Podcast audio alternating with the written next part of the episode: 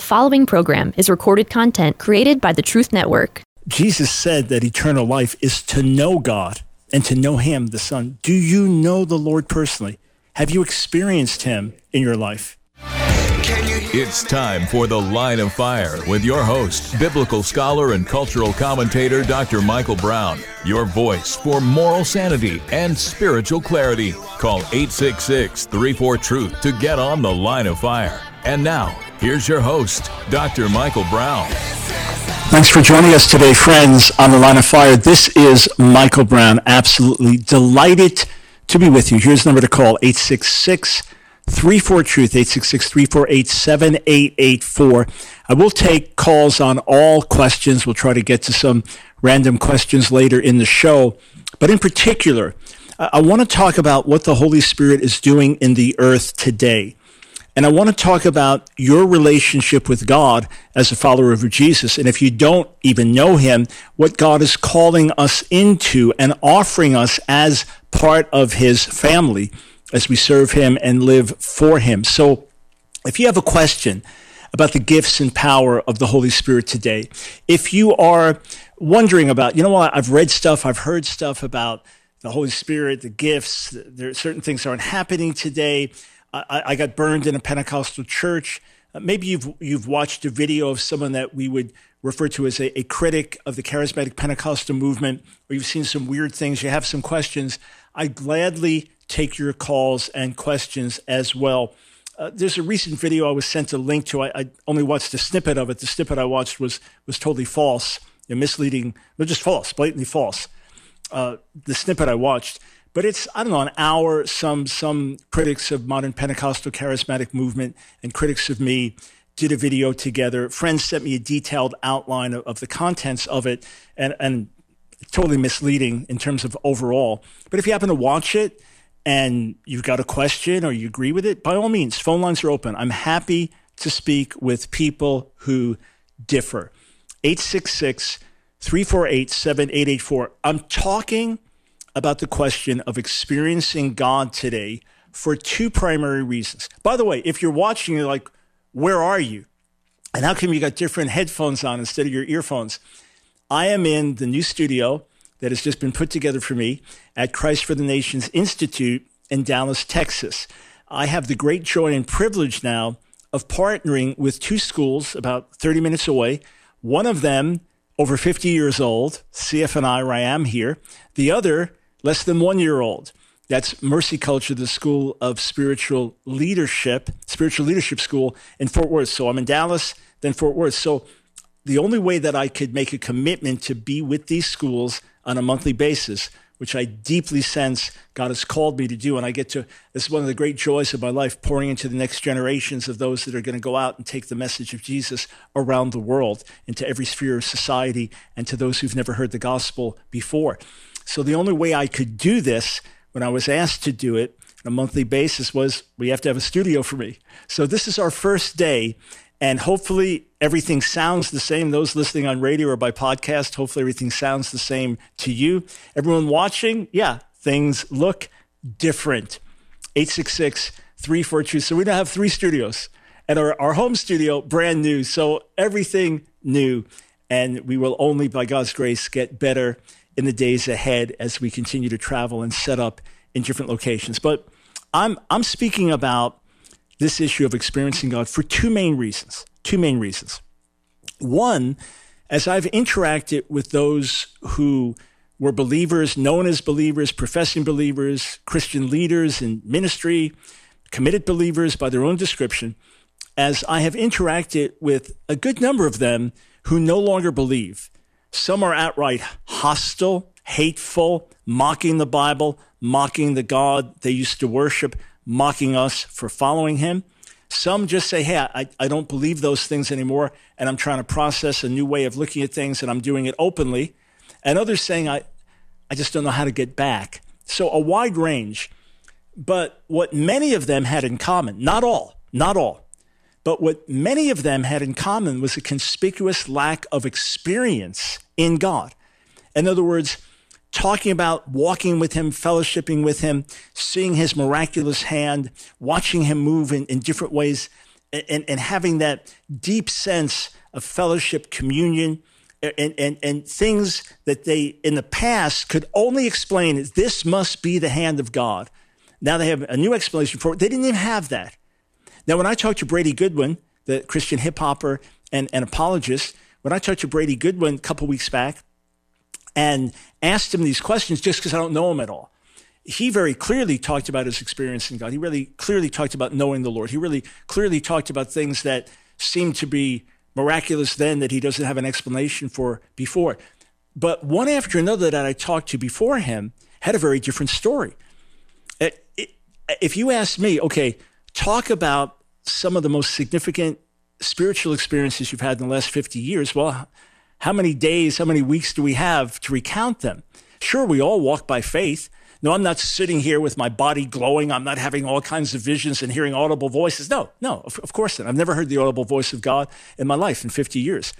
But just the way I got saved, the way God brought me to himself, the dramatic nature of that, the months leading up to it, I, I have no explanation other than God at work in my life.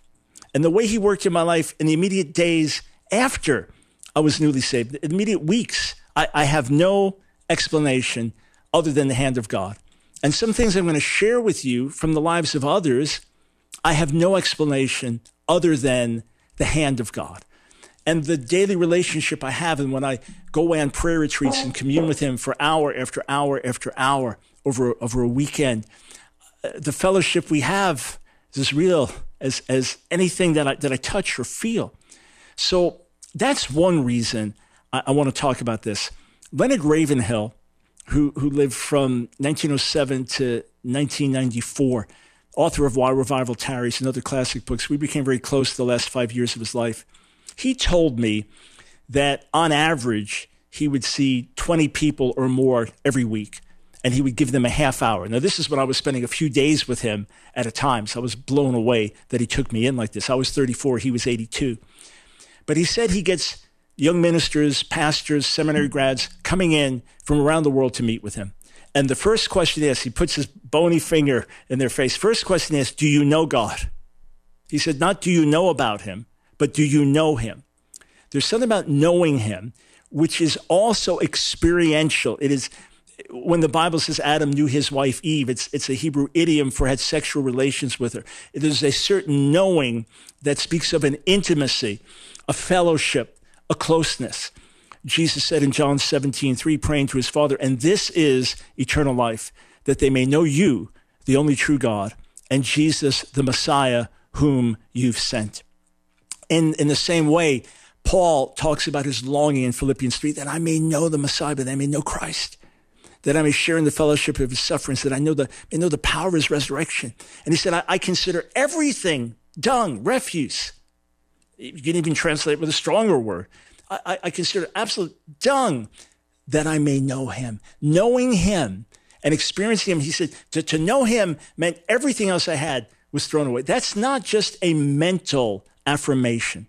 That's, a, that's something deeper. 2 Corinthians 13, 14, the, the benediction that Paul offers there, what does he say?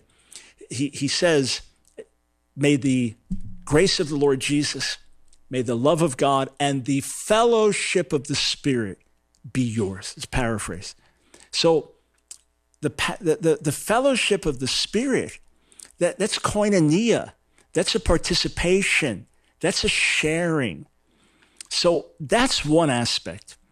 The other aspect is having spent a good number of hours interacting recently with one very sincere brother that you would call a, a critic of much of the charismatic Pentecostal movement and one concerned about extremes and revival and abuses and things like that. As we've interacted a lot, and as I've interacted with others that I would call, quote, critics, and some of them in a dangerous way that I would call hypercritics, I'm not mentioning names now, but what I've seen consistently is this lack of experiencing God in their own lives. As, as we've talked, as we've interacted. I'm not saying this to attack, I'm just saying something's missing. And with that missing, it, it changes a lot of, of things. I, I want to read something to you from my book, Authentic Fire. And, and I've got some really edifying things to share with you. And then phone lines are, are open. Phone lines are open, 866 34 Truth, not just to talk about this, but a little later to random questions. And there are some news items I want to interact with as well. But we can be one day cultural issues, another day theology, another day Israel, a- another day uh, uh political issues. So, as you know, we cover a wide range of things here. Uh, this is from Professor Professor Daniel Wallace. All right, and let, let me read to you. I said slight paraphrase so you hear exact. The grace of the Lord Jesus Christ and the love of God and the fellowship of the Holy Spirit be with you all. So virtually as I said it, 2 Corinthians 13, 14. Are you enjoying the fellowship of the Holy Spirit? When Paul says that the deposit that we have from God, assuring us of future resurrection and being with him forever and treasures stored up in heaven. The assurance, the deposit is the Holy Spirit. Is he that real in your life? I'm not talking about people twitching or shaking or falling. I'm talking about a precious intimacy. Jesus said, My sheep know me and they hear my voice and they follow me. That's ongoing in Greek, not just by way of salvation. Do you know the voice of the Lord? Can you tell me about some of your most precious, intimate experiences in God? That this is this should be part of a life. Now, if you believe it's true scripturally, but haven't experienced it, I'm I'm not condemning, I'm not criticizing, God forbid. I'm inviting. I'm inviting. L- listen to New Testament Greek scholar Daniel Wallace, not a charismatic, okay?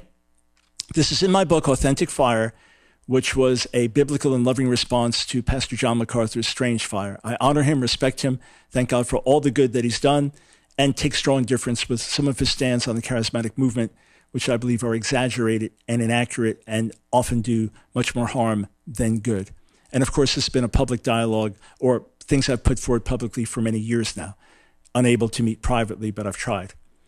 So Daniel Wallace writes this Through the experience of my son's cancer, I came to grips with the inadequacy of the Bible alone to handle life's crises.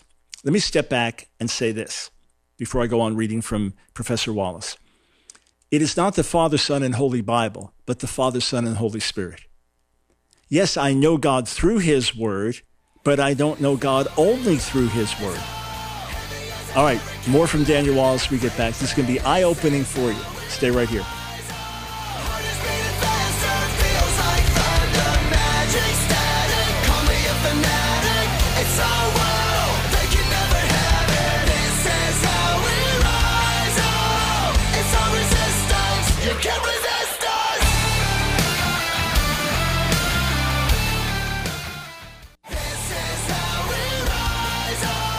It's The Line of Fire with your host, Dr. Michael Brown. Get on The Line of Fire by calling 866 34 Truth. Here again is Dr. Michael Brown. Thanks, friends, for joining us fresh out of our brand new studio at Christ for Nations Institute in Dallas, Texas. I'll be teaching. If you're anywhere in the area, tonight should be a great service. A lot of young people come from surrounding communities. I'll be preaching, so love to see you. 866 348 7888 four. Okay, back to Professor Daniel Wallace. So he said, through the experience of my son's cancer, I came to grips with the inadequacy of the Bible alone to handle life's crises. We're not talking about getting revelation outside of the Bible that is the same as the Bible.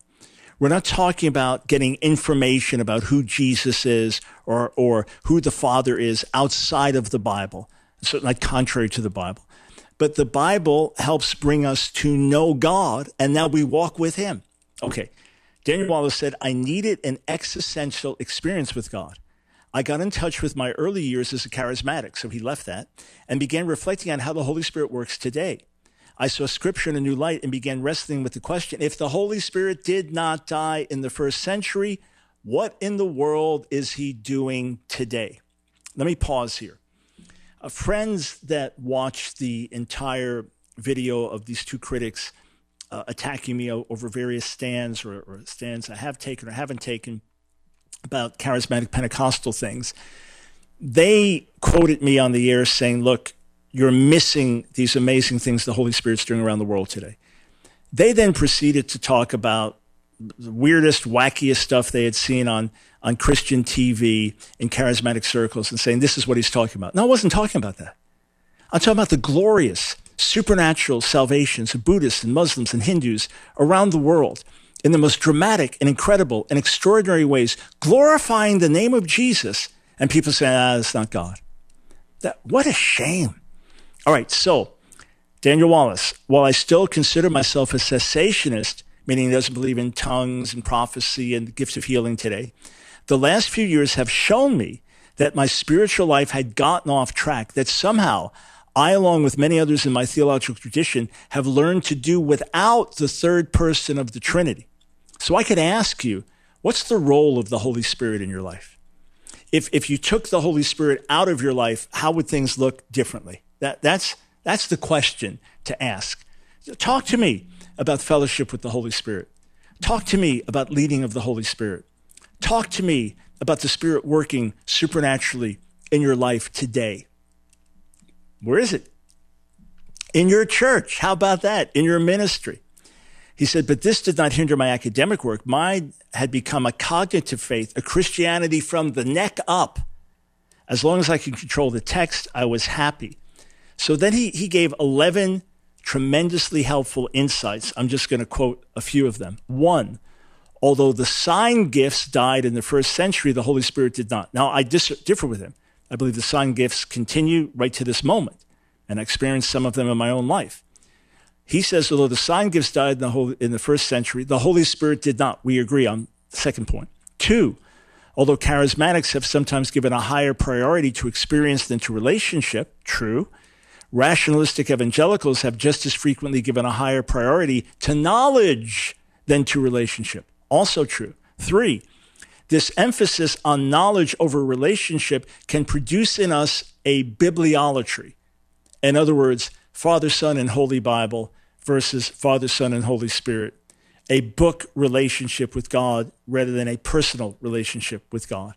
Four, the net effect of such bi- bibliolatry is a depersonalization of God. Seven, evangelical rationalism can lead to spiritual defection. It's true. That's why many fall away. They get into a rationalistic faith. They run into rational objections. They don't have that intimate experience with God to fall back on. Here's something really interesting. Major study was done by a survivor of the Holocaust, himself a Jewish psychologist. And one thing that he learned was fascinating. He, he said that the people that overall survived, made it through. Now, some had no choice. That was it. They're basically liquidated upon arrival. But those that were able to tough it out, make it through, almost all or, or a large proportion, the, the clear, clear majority, were those who had other family members to live for, either in the camp or outside the camp. And it gave them the incentive to live on, and they had that connection with that person. The ones that faded the most quickly and were most prone not to make it were the ones whose identity was primarily caught up with their position. You are the mayor of the city. You are the head of this bank. You are a famous musician. You are this, you are that. And now they're in the camp and they're reduced to nothing. Their heads are shaved, their, their bodies are shaved, they have a, a, a number tattooed in their arm, and that's it. They're a prisoner with nothing to live for and everything saying it's over. So, relationships are the meaning of life, and relationships are experienced, relationships are shared. What is your experience in God? I didn't ask you if you speak in tongues. Oh, that's very rich in my own life and very wonderful and brings me into a deep sense of communion with God. And during that time, the Holy Spirit will often speak certain things to me or bring certain scriptures to light or lead me in certain ways. And then I'll, I'll pray very specifically in English, or sometimes it'll lead to deeper intercession and groaning and, and travail. Some of these terms are foreign to you, others understand. And I'm not saying one's more enlightened than the other. we we, we just have different things we're used to. But I'm not talking about did you speak in tongues? I didn't even ask you Did God use you to heal someone? I'm talking about you and the Lord. I'm talking about fellowship with the Holy Spirit. I'm talking about going deeper in Him. And maybe as I'm speaking, the Holy Spirit is challenging you and inviting you and saying, There's more. Go deeper. There's more. So let me, I'll tell you what, I, I just got this email today from a colleague, a graduate from Brownsville Revival School of Ministry in Pensacola. We've watched him grow in the Lord. He came as, as a new believer.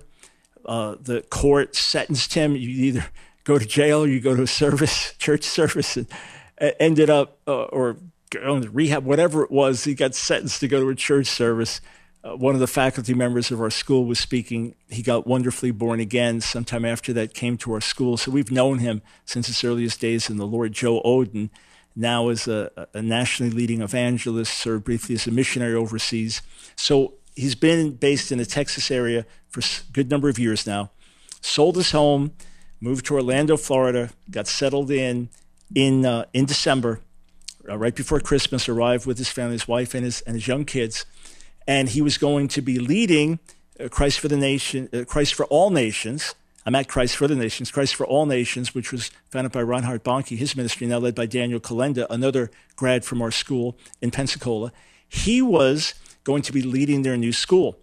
Well, something shifted, and because of which the opening of the school was delayed one year. So uh, he gets there to find out these dramatic changes have taken place and thinks, I'm not supposed to be here. You just moved your family. You just moved your family. So he thinks, well, no, I, think I'm supposed to go back to Texas. Now, this can happen. We are human beings.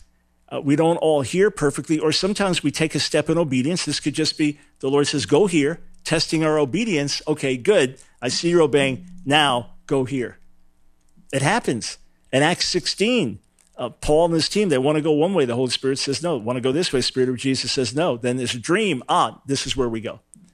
So these things happen. And sometimes the Lord does tell us to take step A, radical upheaval, to see if we'll obey him now for step B, another radical upheaval.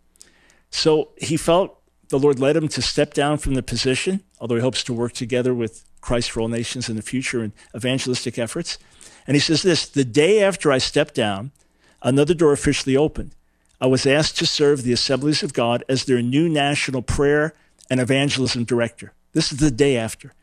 He said, This is a dream come true and honor of a lifetime. I knew that this was the will of God and fit what God has called us to do. Uh, so he says, so we're moving to Springfield, Missouri. So they uproot, move from, from Texas, where they near Waxahachie, something like that, move from Texas, seeking to obey the Lord, over to Orlando. Things shift. Okay, change your plans. We don't feel we're supposed to stay here. I'm going to step down. Next day, this call. But here's, here's the reason I'm sharing it with you. He said, in this transition, we've already been given two prophetic words from two different people who had no clue I was moving to Springfield. Okay? How do you explain this one? Here's a text I received just today. So he has not announced this, just announced it today. Hope you guys are getting settled in Orlando well even though I think you don't really need to get settled in, you are going to end up in Springfield. so he he thought, or whoever this he or she thought, in sending him this message, that they were in Orlando getting settled in and said, but I don't think you really get settled in because you're going to Springfield. What do you know? And then here's another one. You're moving to Springfield to work with Rick DuBose when you get in your truck, call your wife and tell her it's a done deal. Actually, not moving to Springfield, but the suburbs southeast. He said, which is the exact geographic region where we contracted our next home. This person had no clue. God knows when you need encouragement, and boy, did he give it to us. Now, here's the deal you're not going to tell Joe and his wife Trisha that that was a coincidence, it just happened. And when you multiply that by tens of thousands, hundreds of thousands, millions of events like that, you know what it says? The Holy Spirit is still speaking today. We'll be right back.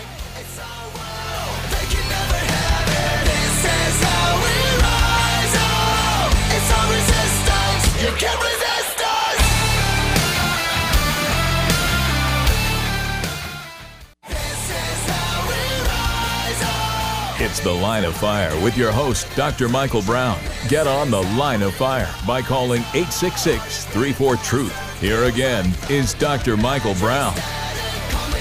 Welcome, friends, to the Line of Fire. Michael Brown, delighted to be with you, coming your way live from Dallas, Texas, at Christ for the Nations Institute, a school over 50 years old with a great legacy all around the world and a great student body that I got to speak to today. 866 348 7884 is the number to call. Any subject under the sun, as long as it's relevant to our broadcast, we will get to some calls, hopefully a little later in the broadcast one major thing happening in the culture, then I want to go back to this issue of experiencing God. One major thing happening in, in our culture is the Freedom Convoy, which continues to grow in Canada. Uh, I've been watching it with great interest because Canadians, just in general, as a nation, are, don't have so much of the, the, the aggressive nature of Americans. I'm not saying that in a positive or negative way we we tend to be more, you know, shouting our freedoms and ready to fight, and even the church more politi- politically involved. And Canada just has a little different personality, again, for better or for worse.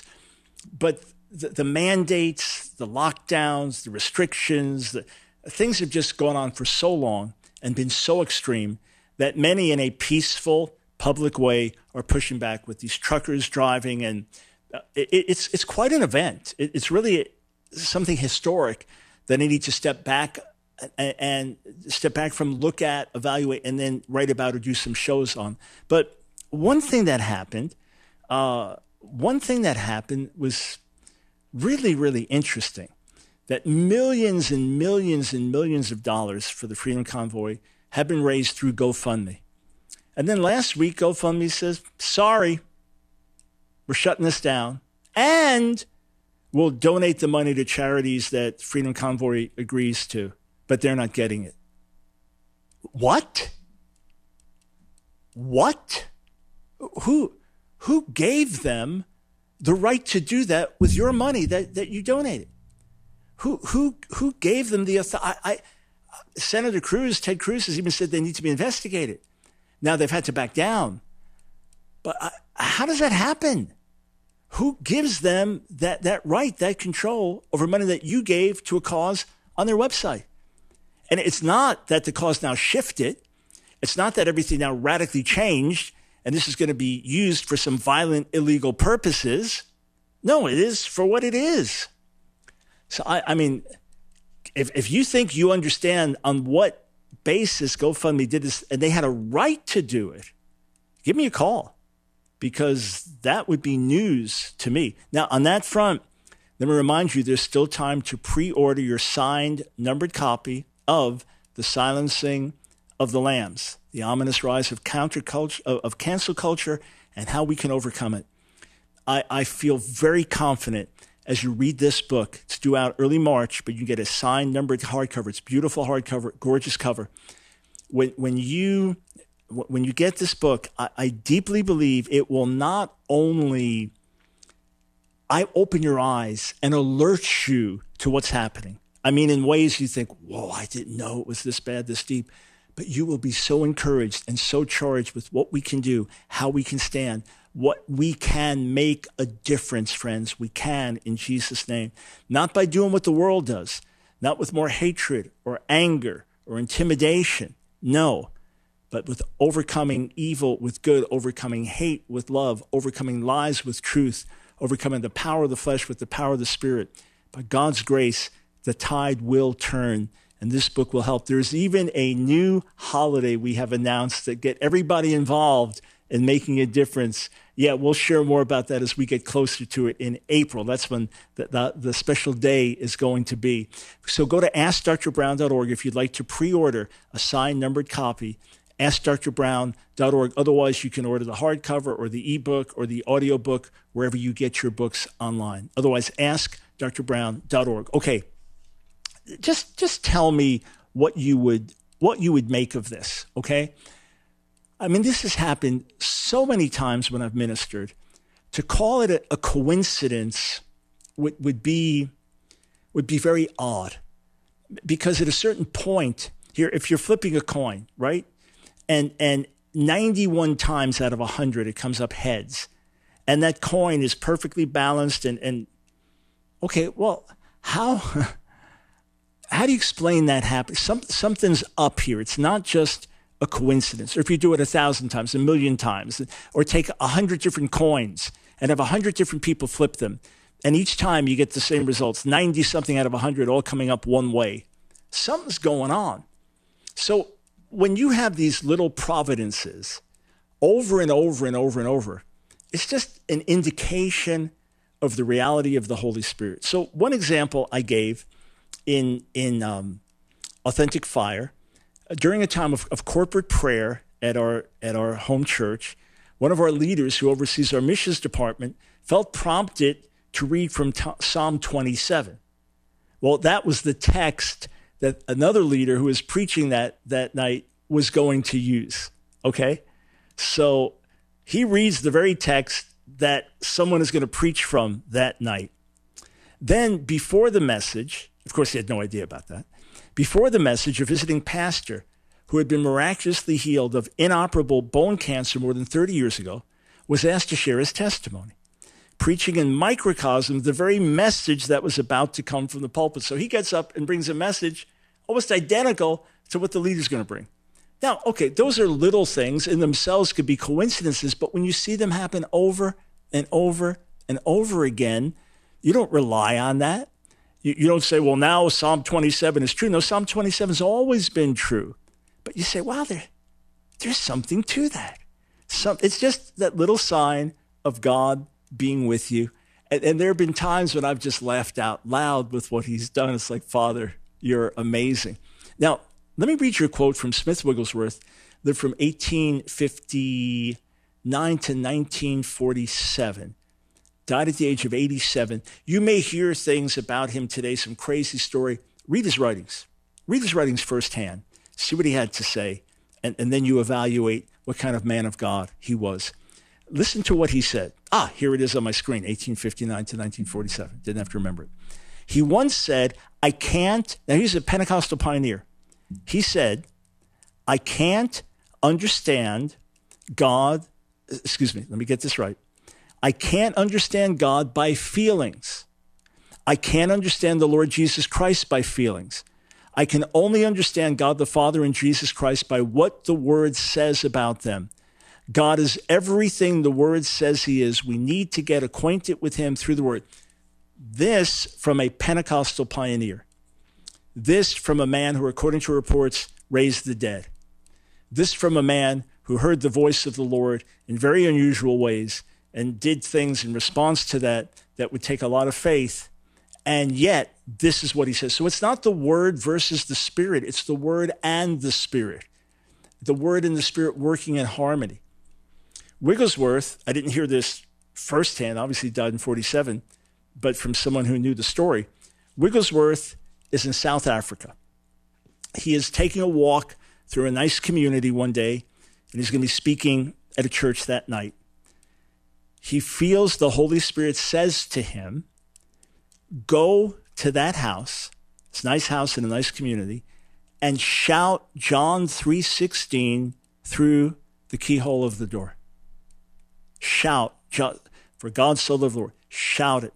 And he said, Lord, I can't do that. That would be a scandal. And the Lord very sternly tells him, you have to do it.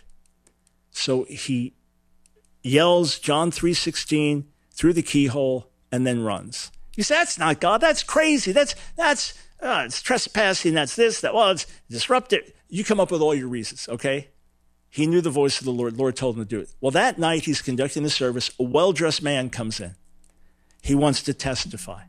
He said, I was at my house today. He said, I was standing on a chair. I had the noose around my neck. I was about to kick the chair out from under me and kill myself when suddenly I heard John 3:16 shouted through my door and I knew God's love for me and I decided not to commit suicide. And it happens to be at that very service where the man who shouted it through the door was speaking. you tell me that that wasn't God. You, but I don't like this. The, the style of it's not the issue. He broke no laws. He obeyed the Lord and a man's life was dramatically saved. To quote Daniel Wallace again, the Holy Spirit did not die in the first century. I, oh, do I want to meddle? I'm going to meddle here for a moment. I'm going to meddle. What happened to demons? What happened to demons?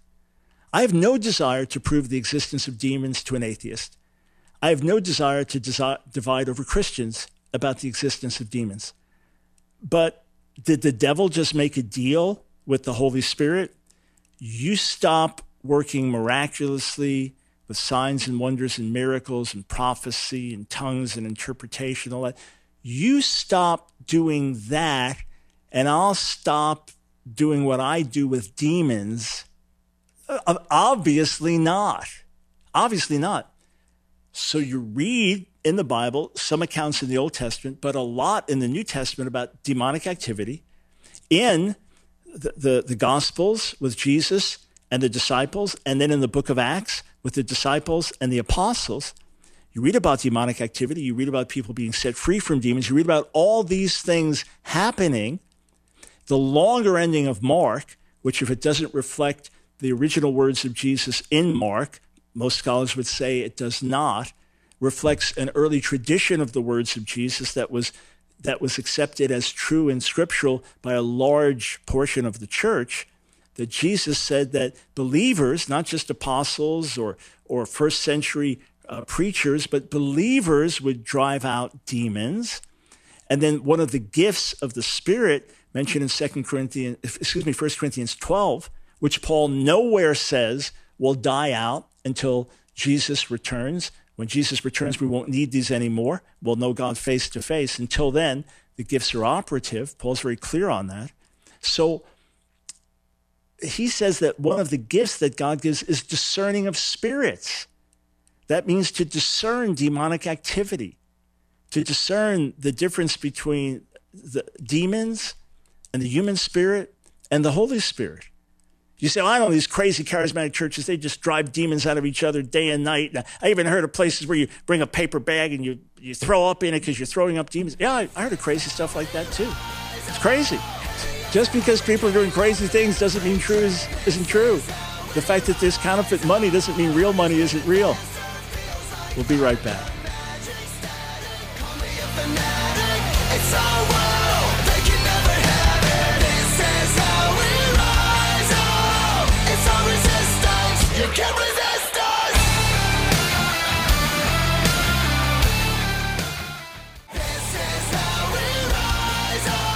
It's The Line of Fire with your host, Dr. Michael Brown.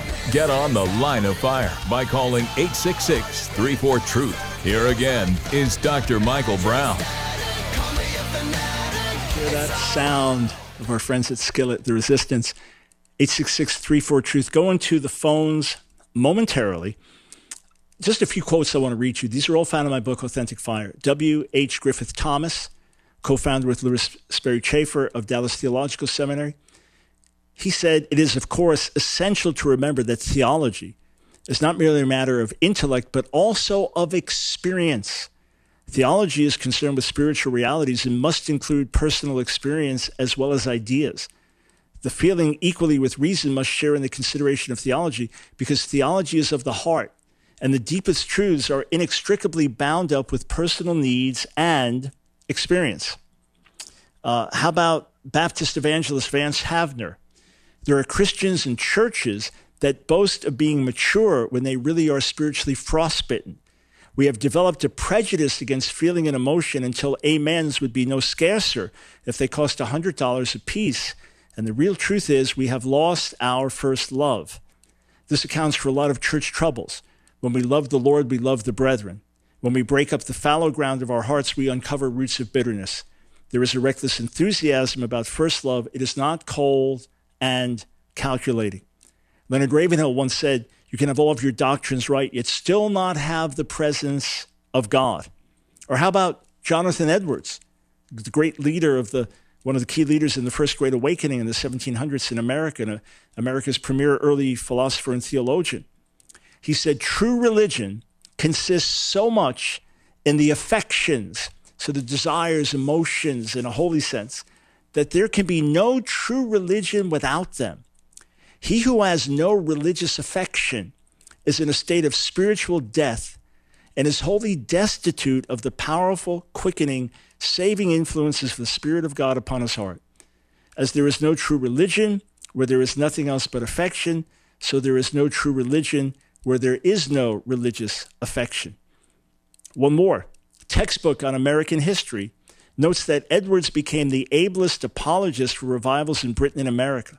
When Boston's Charles Chauncy, very much a man of the Enlightenment, attacked the revivals as frauds because of their emotional excesses, Edwards replied that although though no emotional response, however intense, could prove by itself the presence of God in the person's life, he insisted that intense feelings must always accompany the reception of divine grace. For Edwards, an unemotional piety could never be the work of God. In effect, Edwards countered Chauncy's emotional defense of reason with his own rational defense of emotion. A.W. Tozer. I said one more, but one more, then I'll go into the phones.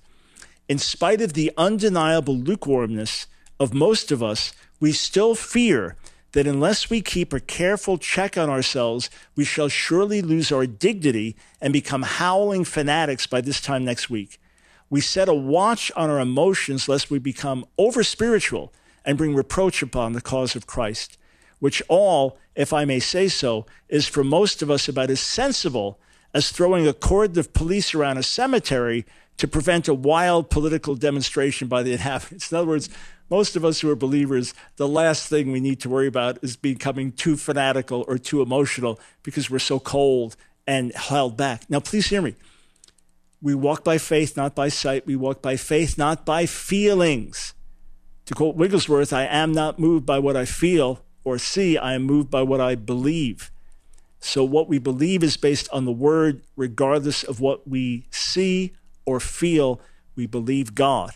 And we may go through extended periods of times where we feel all alone, where we have no sense of fellowship with God, where we feel abandoned, when our bodies are hurting, when prayers are not being answered, and we're going through that deep valley, and we persevere by faith. But that is not the always norm. We are to enjoy his presence. and his presence is fullness of joy. There is a peace that passes understanding. There is a love beyond knowledge. There is an experience of fellowship with the Spirit. There is watching the Holy Spirit work actively in your life as you serve him. This is to be the norm. If it's not your norm, no condemnation, but invitation. There is more to be had in your relationship with the Lord. Read through the whole Bible see if what I'm saying is accurate and true. And if it is, say, God, I want everything you have for me so I can do everything you've called me to do. All right, 866 34 Truth. Let's go to the phone, starting with Greg in Cary, North Carolina. Welcome to the line of fire. Hello, Dr. Brown. Good to talk to you. I have a question, or I, I want to get your uh, take on this as far as I heard Corrie ten Boom was doing a speech. Uh, they were a recording of it, and she had said to the, some effect that um, that excuses are not covered by the blood of Jesus. And when I first heard it, I thought that sounds so good. But then I thought about it. I thought, wait a minute. I think that they are. I mean, and I kind of got puzzled by it, but I just wanted to get your take on that. For right. So just hearing that little line out of a larger context. What I'm understanding she's saying is not that there is no forgiveness for doing wrong.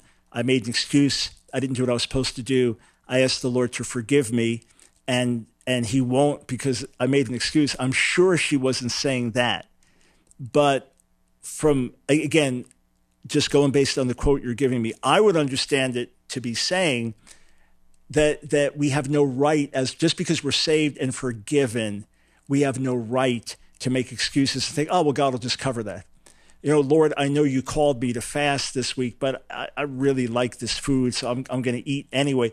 I'm under the blood of Jesus. I, I, think she was saying you can't use it as a cop out based on what you're that saying. Sounds, right. That so, sounds that, that sounds good. That's probably what I maybe maybe misheard what she said. I just wanted to thank you for your. Um, I came in on when you started talking about the the the guy who uh, was um, had prophetic uh, words spoken over him as far as going to Springfield, Missouri. Yeah, yeah. Uh huh. And, and, and I just feel like it's like a. I feel like it's like a Knute Rockne kind of like gets people psyched up. You know, when the the football players get all psyched up for the coaches and stuff, it's like a psych up for for Christianity almost, like going out and getting into the faith. You know, getting stronger into the faith. It's just a. I, I just I don't know. Yeah, you, you know, there, there's something, Greg, about it. I remember at a significant time in my life, God had called me to quit my job. It was June of 1983. I came home from a, a church service and I said to Nancy, I said, God's called me to quit my job and we're going to move out about 50 miles away to teach at a new Bible school in Long Island, Christ for the Nations. And she laughed out loud. Not that she didn't believe me, but just it was like, that's, that's a lot of news, you know? Uh, and, and she had had a sense about going back there that I'd be called to teach. This was a sudden thing. I called my mom. I said, Mom, we're going to be moving about an hour away. She was a widow. We're going to be moving about an hour away uh, uh, on, on, the island. I'm going to be teaching in a new school, leaving my job. I called my boss and I said, uh, I'm going to be leaving sometime later this year. I don't know exactly when it'll be, but going to be going to teach at a Bible school in Long Island. Okay, great, Mike. You know all that, and uh, and then a pastor friend of mine was attending some summer classes. They had just started in the summer, then going to be full time with new students in the fall. And uh, he said, "Hey, Mike, why don't you come out with me for for one of the meetings?" He had felt God was calling me there as, as well, even before I knew it. So we we go to the uh, to the class and it's you know it's not a lot of people so the teacher is greeting any any guests and oh yeah i'm a guest here first time visitor and he said what are you doing i said well i'm, I'm doing this and that for a living but you know uh, uh, i'm just waiting for god to uh, to call me out and do full-time ministry no no yeah I, I basically said that and then he says you're going to be called you're going to be doing this you're going to be stepping out gave me the description of what i was going to be doing next and and when, when we drove away my friend and I, the pastor, we were laughing and rejoicing, and we said, "He's alive! He's alive!" you know, so that's Amen. it's just it's Amen. just that sense of of the of the living God. Hey, hey, thanks for the call. Um, I I was in in a, a a, book, a scholarly book, different religion scholars, and I got asked to be part of this about prophecies and failed prophecies and different things. So I'm giving an insider's perspective as a Pentecostal charismatic about the, the failed Trump prophecies. So writing this article, I, I wanted to give examples of the type of prophetic ministry we're used to. And, and I mentioned this one young man I knew. He was an administrator for a major prayer ministry that would have gatherings of tens of thousands, even several hundred thousand people at times. And he kind of coordinated, ran things. Every time I was ever around him, he was always dressed casually, no like shorts and a t-shirt, very easygoing, laid back, able to handle all the pressure.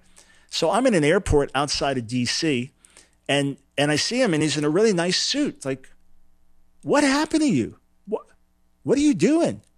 And he said, Well, I was at a meeting, and this one sister, prophetic sister, had a word over me. And she said, God's calling you out from what you're doing, and He's calling you into DC, and you're going to be working with political leaders and government leaders and cultural leaders, you know, et cetera. And, and, uh, and you're going to need three new suits. No sooner does that happen, and he's like, Lord, what is going on? So he's asking the Lord. Obviously, you have to know for yourself, right? Is this the Lord? So not long after that, totally different place, setting, a guy comes up to him and says, I'm supposed to buy you three new suits. And he had just gotten off the phone then with three governors where they were planning out a Christian response to a hurricane that had just taken place. He ended up working in, in the campaign, presidential primary campaign for, for Newt Gingrich. He's telling me, yeah, I'm just on the road with Newt now. It's like, how wild. But, but this is the living God. And there are many times we don't get words like that.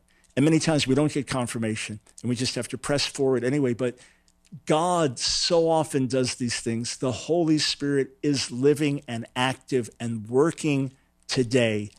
And Jesus said in Luke 11 13, if you being evil know how to give good gifts to your children, how much more will the Heavenly Father give the Holy Spirit to them who ask? So, Lord, everything you have for us so that we can know you best, experience you best, and glorify Jesus best, we ask for it in Jesus' name. Back with you, friends, tomorrow.